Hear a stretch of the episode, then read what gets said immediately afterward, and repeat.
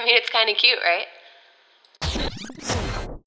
Hello and welcome back to Kinda Cute. And if you're new here, welcome. My name's Bailey Evan, and on Kinda Cute, we discuss articles from the cut and my general pop culture musings.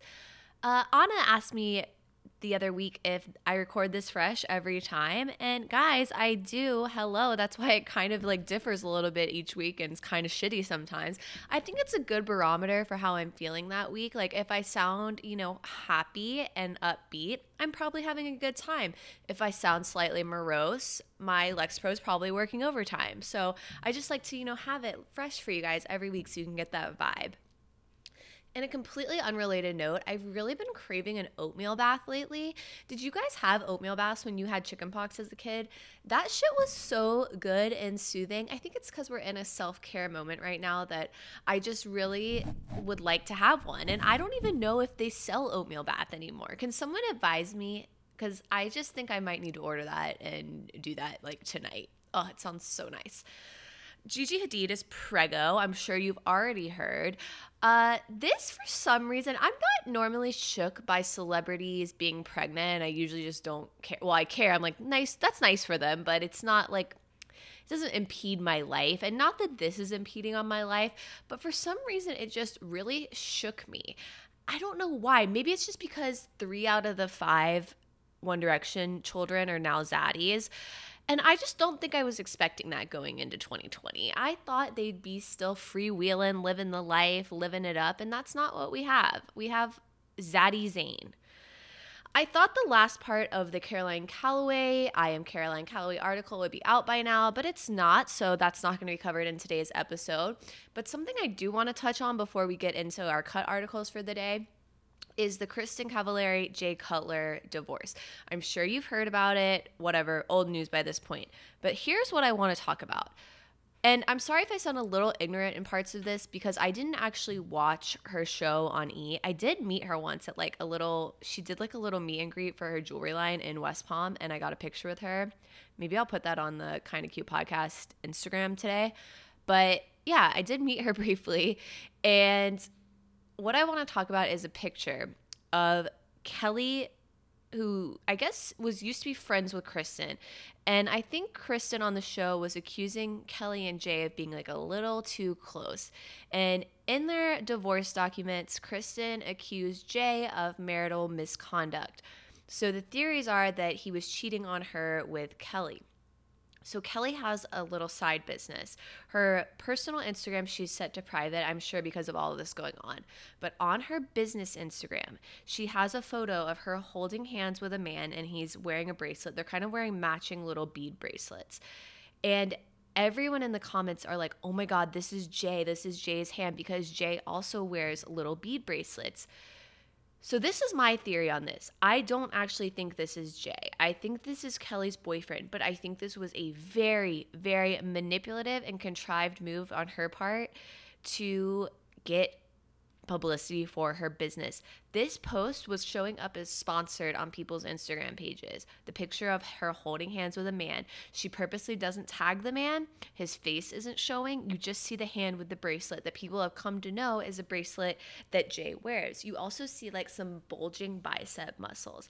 So I'm just like, wow, honey, like that is some conniving ass shit. You are capitalizing on the moment. You are trying to drum up business for your business. And I can't, I don't know if I should applaud her for this nefarious behavior or if it really is just that freaking shady. I don't know. What are your thoughts on it? That's my thoughts. Now, on to our first article of the day. We have Would Join Jake Gyllenhaal's Sourdough Cult by Sangeeta Singh Kurtz. Now, before we get into this, I have to say that I am a fan of making bread. I was a fan of making bread before all of this quarantine shiat set in, not to pat myself on the back for being ahead of the curve, but I still have not made sourdough. That is one that I just haven't got around to yet.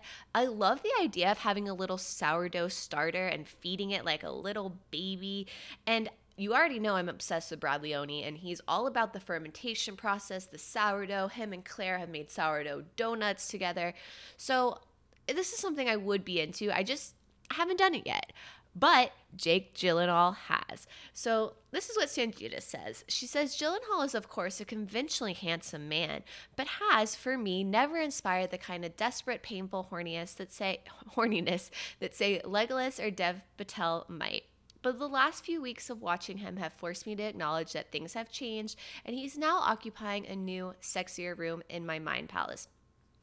I've addressed on here before that Elena and I saw Jake Gyllenhaal on the streets, and the reason I noticed him because I turned and I was like, "Damn, that's an attractive man!" And lo and behold, it was Jake Gyllenhaal. So I've always thought he was cute as hell.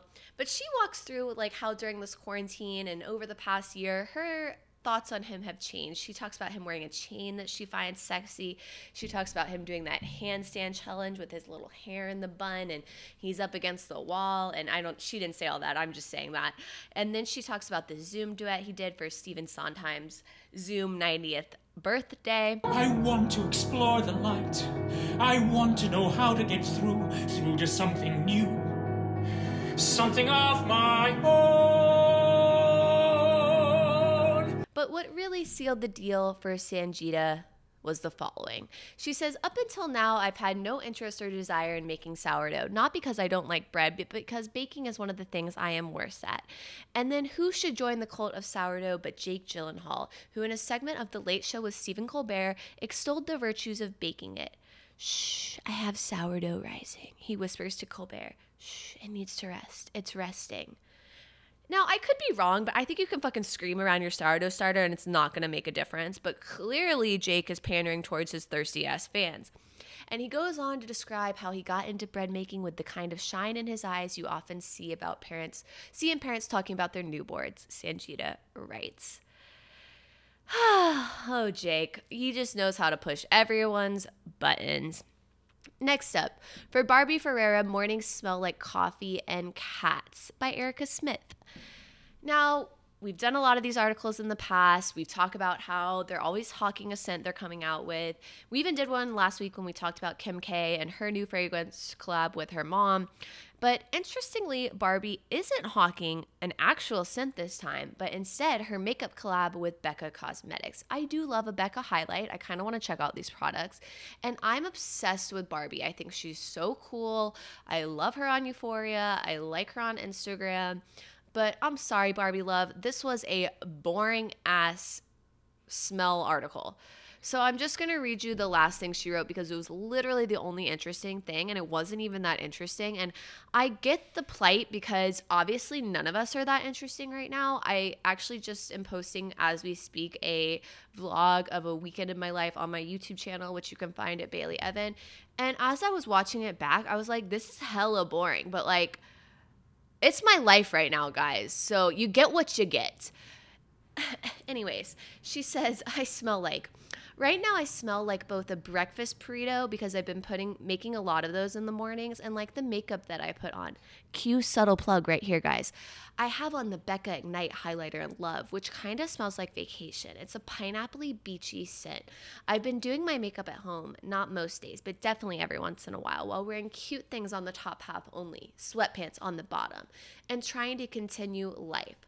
Today, I'm gonna shoot some video stuff, so I'm prepping with a little makeup, and I feel very different from my usual Animal Crossing outfit, which is just me with my hair in a bun, a very tiny bun, because I have a very weird haircut right now. So it's either that or I do a little face beat so I can feel cute for the day. Okay, these are my thoughts on what she has to say. First off, I really like the look of sweatpants on the bottom and cute things on top. It's it's just it's practical, it's comfy, and it's cute. Like there's you you can't argue with that. Next up, I feel like the only person in the world who doesn't play fucking Animal Crossing. What is the fascination? Actually, I know what the fascination is because you're talking to a girl who was Neopets queen, president of a guild, had every I had the little gun where I could zap my fucking Neopets and make them cute colors. So I know what the desire to play this is. I just don't need to get involved and I don't have a Nintendo Switch and they're sold out everywhere. Have I looked into it? Yes, I have. Okay, next up. Uh, I want to know what her weird haircut is. Did I look at her Instagram to figure out what it is? No, I didn't because I'm a lazy ass bitch right now too. Um, okay, moving on. Give Never Have I Ever a Chance by Sangeeta Singh Kurtz. And guys, since I always talk about it, I feel like I have to be forthright with you guys. I am drinking a mimosa this morning. Again, since I'm recording in the morning, it is not actually a mimosa though. It's frozen berry mix from TJ that I um, melted in the microwave and then poured into my Chandon that Chelsea gave me for my birthday. So that is the situation. Thank you, Chelsea, friend of the pod. Thank you, Trader Joe's, for this berry mixture so that I don't feel like a complete derelict by drinking straight champagne, sparkling wine in the morning. Okay, back to the article. So, I wanted to talk about this show, Never Have I Ever, because I'm obsessed with it. It's very rare these days that there's a show that I'm watching that I just like don't want it to be over because I love watching it so much. But this was one of those shows for me. And it's written by Mindy Kaling, who I've loved forever. And Mindy is a fellow Dartmouth grad. I've mentioned it on here before that I obviously have a soft spot for fellow Dartmouth grads. And I've read all of her books. I love her shows, The Mindy Project. Um, Champions, I thought was so cute. And I loved Late Night that she did with Emma Thompson. I just love Mindy's work. My I've said it on here before, I've said it a million times, my family thinks I have no sense of humor, but I just think my sense of humor is Mindy's sense of humor. So she's my home girl. Before we get into what Sangeeta has to say about this, uh, she didn't talk about the fact that Paxton Hall Yoshida is actually 20 years, 29 years old. And the woman who plays Devi is barely a woman. She is 18. And I just don't love the fact that they couldn't have found a younger person to pay, play her love interest. Even in a Hollywood movie, age difference makes me uncomfy. We were watching Hollywood um, on Netflix, and there's a lot of very large differential age sex scenes and I just I don't like it. And maybe it's cuz my parents are only like 18 and 20 years older than me, but it makes me cringe. It makes me die a little inside. Okay, back to Sangeeta. She writes, I hated high school so much that I'm hesitant to watch shows and movies about the high school experience. If I do, I want the stakes to be very low. Nothing more intense or stressful than your standard mean girls and makeovers. First off, I have to say that I relate to this so much. I effing hated high school, and I'm always going to relate to the teen dramas about high achieving kids trying to get into Ivy League schools. Obviously, it hits kind of close to home for me.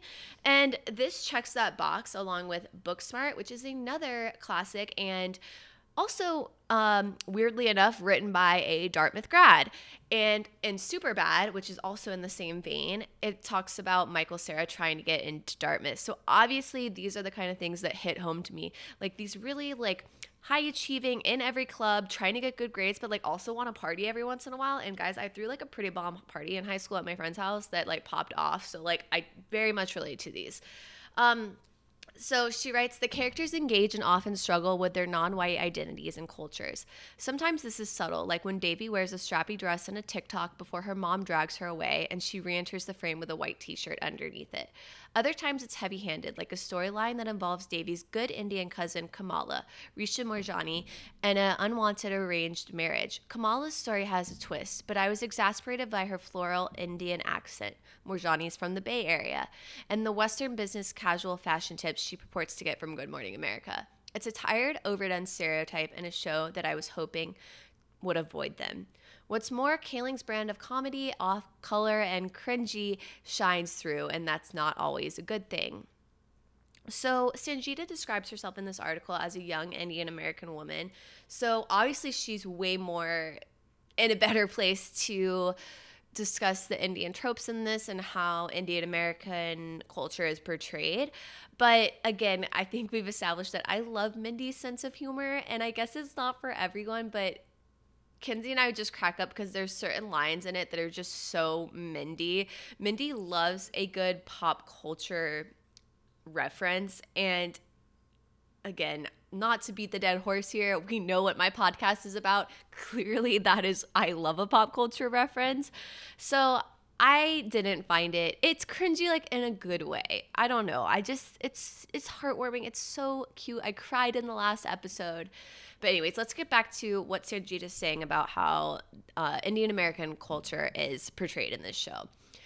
She says, Part of my frustration with Never Have I Ever, and I think the same could be said for many other Indian people watching, stems from a desire to see in Devi's experience that of every Indian teen in America. wealthy and low income, dark and light skinned, Hindu and Sikh, and everything in between. It stems from a desire to see myself and to be properly represented when I do. But that's not only impossible, it's not Kaling's responsibility. Perhaps she really did have a Kamala in her life, or once threw a blessed textbook out the window. She should be able to conclude that, even if it feels like a dumb trope to me.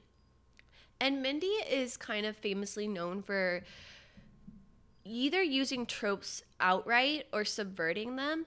I think she she's such a lover of romantic comedies and teen dramas that she uses them very consciously in my opinion and uh, I just think that's sort of a touchstone of how she does her television shows. Um, and it's worth noting that this story is semi autobiographical. The mother in it is a doctor. Mindy's mother was a doctor. Mindy's mother passed away when she was young. And in the story, which I hope this isn't much of a spoiler because this literally happens in the first one minute of the first episode, you find out that Devi's father passed away the year before. And so I do think there is probably a lot of Mindy's heart and soul in this project. And yeah, I just think that her tropes are used in a conscientious and conscious way so I don't know. Give me your thoughts on that when you watch it. And Sangeeta writes, How many white people have we watched in Devi's Place? That's just super bad, American Pie, Booksmart, and Easy A. And they're just the beginning of what's an interminable list. So I thought it was funny that she brought up super bad in Booksmart, which I just discussed. And she writes, One thing I do know is this it's a good thing that we can turn on Netflix and see a horny Indian girl who's both a nerd and an asshole. So my favorite part of this article, I thought it was a great article, but I loved that there was a comment that said, I liked the show a lot, but to be honest, my main reaction was that Devi's father was so ridiculously handsome, it was actually distracting. Like, why was he so hot? And why did no one ever mention it? And Kinsey and I talked about that too. We were like, okay, damn, honey.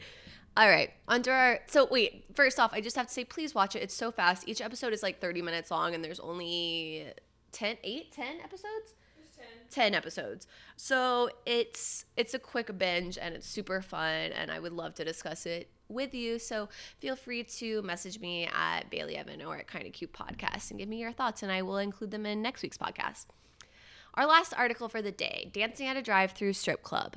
Lucky Devil Lounge had to shut down due to coronavirus, then reopened at a safe social distance, as told to Bridges, Bridget Reed.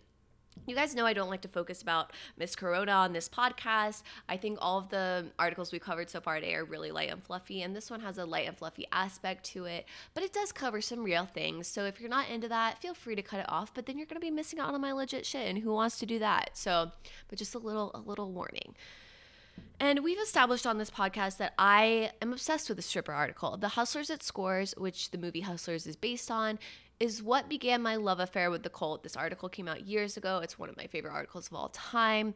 We recently covered Allison Davis's article on the male stripper brunch experience, so it felt necessary and full circle to cover this article as well. So let's get into it. What the hell am I gonna do? That's the question dancers at Portland's Lucky Devil Lounge asked when the strip club was forced to shut down on March 16th due to Oregon's stay at home order. Perhaps no other type of small business has been hit harder by social distancing guidelines than one that typically involves close contact between employees and patrons. And the article discusses how the strip club is ineligible for the government's paycheck protection program, and obviously the workers there rely heavily on tips. So, owner Shon Boulden immediately pivoted the club's in house kitchen to delivery, but he came up with an additional solution have the dancers deliver the food with the show, which he initially called Boober Eats. The beauty of that, again, the pure genius. This is Caroline Calloway levels of marketing genius, but they sadly had to rename it to Lucky Devil Eats, which is not as fun, but it is what it is. A few weeks later, he added a drive through pickup option in which patrons can get their food while watching dancers on either side work the poles. If it's busy, they can stay for a song, but if not, they can stay longer or request another for an additional tip. So, the first woman we hear from, she discusses, I think I I think I wrote her name wrong when I was doing my notes, but I have it down as Brody And uh, wait, guys, let me get the right the right name because I I want to respect every person in this who gave a quote. Oh, it is Brody. Okay. And she talks about how she didn't qualify for a stimulus check and what she describes as her primary partner works at a tattoo shop, which also shut down. And just that they were obviously struggling financially, like so many people right now. Oops, sorry about that. Uh, and she says, Most people are ecstatic. As soon as they open the door, it's huge smiles. This is the only live entertainment they're really getting right now. Us standing six to more feet away, jiggling around a little bit. We've had very few instances of people being shitty, but 99% of the time it feels really safe, and people are so thankful. It makes me putting my life on the line worth it. And this is from Zuli, and she describes the different types of clientele they have. And she says, We went to security guard's mom's house. She was so into it. We played I'm in Love with a Stripper by T Pain. Uh, can we also address how the song is I'm in love and it's the letter N and then L U V, and then instead with, it's with a stripper. I just want to clear that up for you guys. We'll give them three to five minutes of conversation, see how they're doing. Part of the thing about being a stripper, a lot of the guys just want to go there and talk to the strippers because they don't want to admit to the fact that they need counseling. We ask them what's wrong. So it's kind of like the same idea. Every time I leave, they are always in a better mood than when I got there, and that's good. I loved this idea of strippers as counselors and therapists. It's beautiful. This quote's from Toxic. She says, I like dancing more than the delivery because I'm a performance artist. I'm the outrageous girl of the group. I have a shark costume, a narwhal costume. So I looked up on her Instagram, which her Instagram is popping off. She has so many followers. She has uh, 147,000 followers. She describes herself as the singing, stripping sensation at Boober PDX, multi award winning featured singer, DJ, actress, model, showgirl, cosplay, SG activist, PDX's celebrity but I couldn't find a picture of the narwhal costume. The shark costume, I thought it was gonna be like a sexy, like fin on the back thing with an underwear look, but it was really like the left and right shark costume from Katy Perry's like infamous left and right shark. So I don't know, maybe she just doesn't post the real shit on Instagram, but I was sad I couldn't find the narwhal costume. And last up, we have a quote from Sedona. And she says, I swear the laughter and joy we are spreading is keeping us all happy and healthier. All I want to do is keep bringing people safe titties, smile, and love. It's fun getting to still play on the pole and keep my strength up. My favorite costume was my takeout on a hellhound, or a take on a hellhound. Leather chest harness, moon pendant, a shiny black fetish wolf mask with my black surgical mask. Everyone was loving that all night long. And there's actually a picture of this in the article, and I have to admit it's pretty fierce but kind of scary. Speaking of entertainment, so we're done with that article, but I wanted to touch on something I read, not on the cut. Um, and but I just thought it ties in with this whole idea of entertainment and kind of how the atmosphere is changing at this time. So there's huge beef between Universal and AMC. AMC, as you know, is like a huge movie theater. They, I would say, they're probably one of the biggest movie theater chains in our country and across the world. And Universal obviously produces tons of huge motion pictures. So they, like many other companies at this time, released straight to video Trolls World Tour.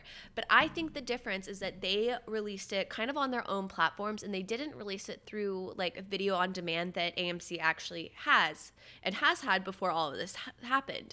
And AMC is pissed. And they must have violated some huge ass contract between the two because AMC is saying that starting immediately, they are not airing any Universal movies. So this is a huge thing for the movie industry. And it's because Trolls World Tour made what, Kinsey, $150 million? Like hundred, yeah, like a hundred, hundred fifty, hundred Yeah. A shit ton of money by releasing this straight to video and charging $19.99 for people to rent it and watch at home. So this whole thing could change movie theater and video format as we know it. So I just feel like I had to share that with you guys because I love going to the movies. I love the drive-in. I love the iPic. I love my AMC. So just gonna leave you with that.